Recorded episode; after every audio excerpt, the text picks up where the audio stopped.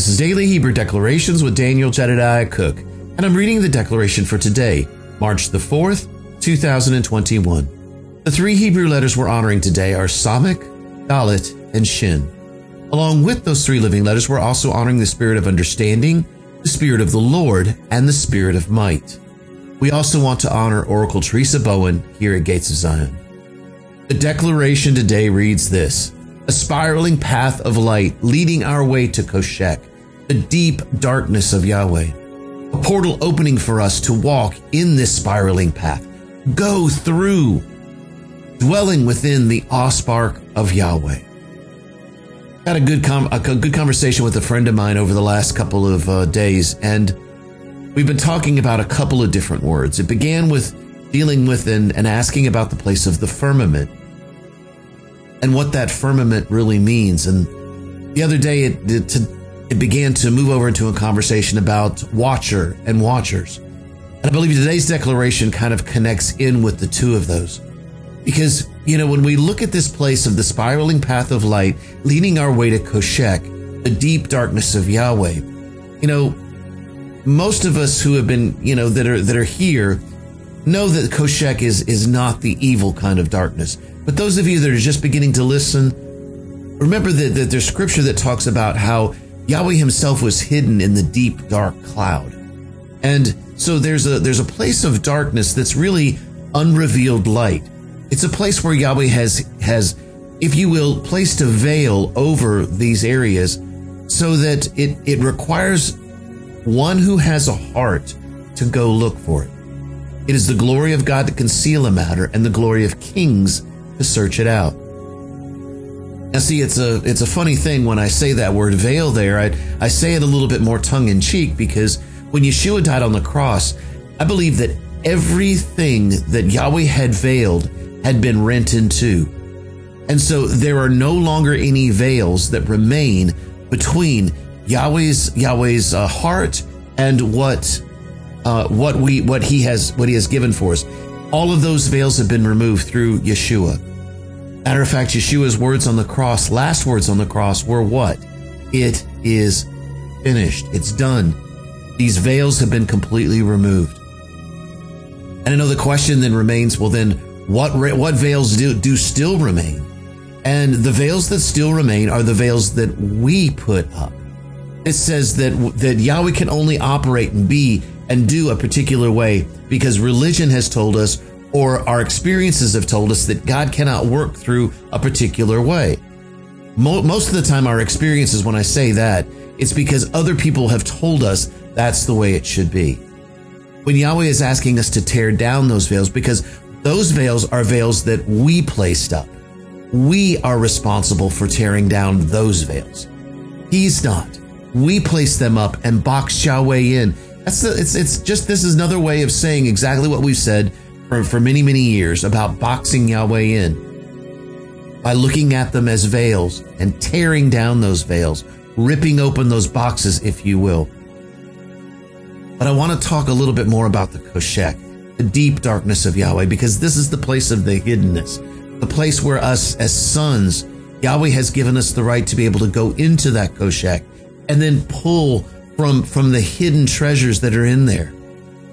But when I talk about the word watcher, I want to add another level of that. The Hebrew word for watcher is the Hebrew word natzer. Natzer is a is is an awesome letter because it's got three letters that really resonate heavily with me, especially right now. Nun, Zadi, and Resh. Nun talks about the son, the king, the heir, and the priest. It's one who who, as, as a child, may be under tutors and governors, as the scripture says, as as he begins to grow, even though he's Lord over all, there's a, there's tutors and governors that help him to grow and to become, or her to grow, to become the, the king that they need to be. And then at the time that is appointed by the Father, then they're able to be put into place and then rule in that place because they have become mature.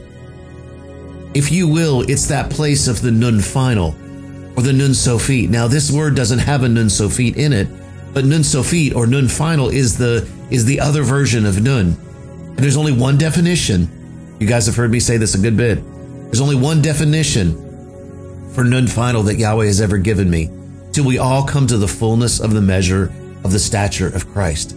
So, if you will, Nun being the son, king, Aaron, the priest, and then Nun final being that place of the maturity that I was just talking about. Zadi. Zadi is a righteous son, a righteous one. Now, there's two different ways that Yahweh has, has shown me how to look at that particular letter. And if you don't know what I'm talking about, uh, look it up on, on Google or any number of other places where you can see the living letter Zadi, and you'll be able to, to get a visual of what I'm talking about. But Zadi to, is, is really speaks about a journey, and it speaks about a journey of righteousness. One who has, has, has applied the blood of Yeshua over their hearts, and they're operating in the fullness of righteousness in every step. The, the steps of a righteous man are ordered of the Lord. So you see that that scripture right there really is a great representation of Zadi. When I look at Zadi, I've I've seen two different ways that I can see Zadi. One of them is as a man kneeling and praying up towards heaven with his face looking towards heaven.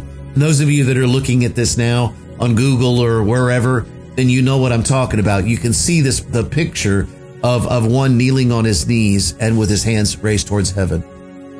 Then one day Yahweh showed me something a little bit different. And he showed me this place actually by taking me into the secret place.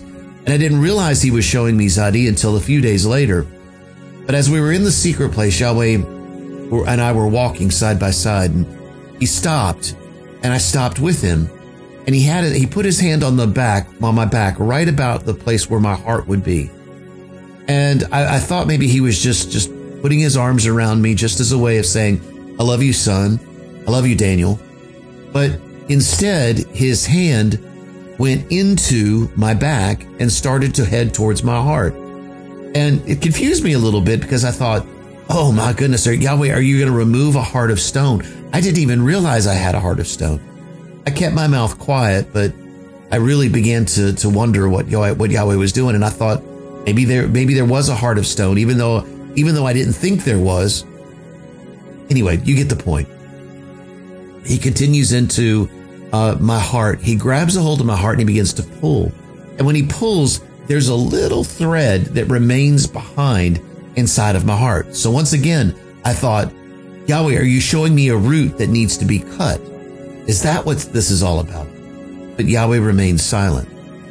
He continued, and as he did, he pulled it outside of my back and when he did, he let go. And as it did, it popped open to the only way that I could describe it is as a backpack.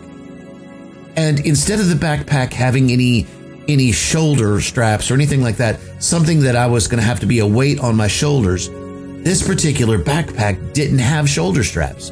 As a matter of fact, that that that section that I was talking about that was remaining uh, attached to my heart was really more of a foundation and that foundation held that backpack in place without any overdue or undue pressure on my back. In other words, it was like it was like Yahweh was giving me something without without saying that I'd have to have the the the pressure or the responsibility of it because this was something that He was giving. And so when I looked back and I saw that it was a backpack, I, I looked at Yahweh and I said, Yahweh, what is this? And he looked at me and he said this. He said, Everything that you are, everything that you've ever hoped to be, every promise that I've ever given you, every word that I've ever spoken over you, everything that you've ever believed you would accomplish and more has always been inside of you. You now have access. All you have to do is exactly what you have to do when you're in the treasury rooms of heaven. So it was almost as if I now had a backpack of the treasury rooms of heaven on my back. And any time that I would need to, to have access to those things, all I would have to do is one, ask permission, and two, make the choice to do something with it. And so I was, it, it, it absolutely blew me away.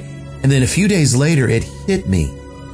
Because if you turn the Zadi around and you look at the other side, look at it from the perspective of one who's going on a journey and they're facing towards Resh, there's a backpack coming out of the back.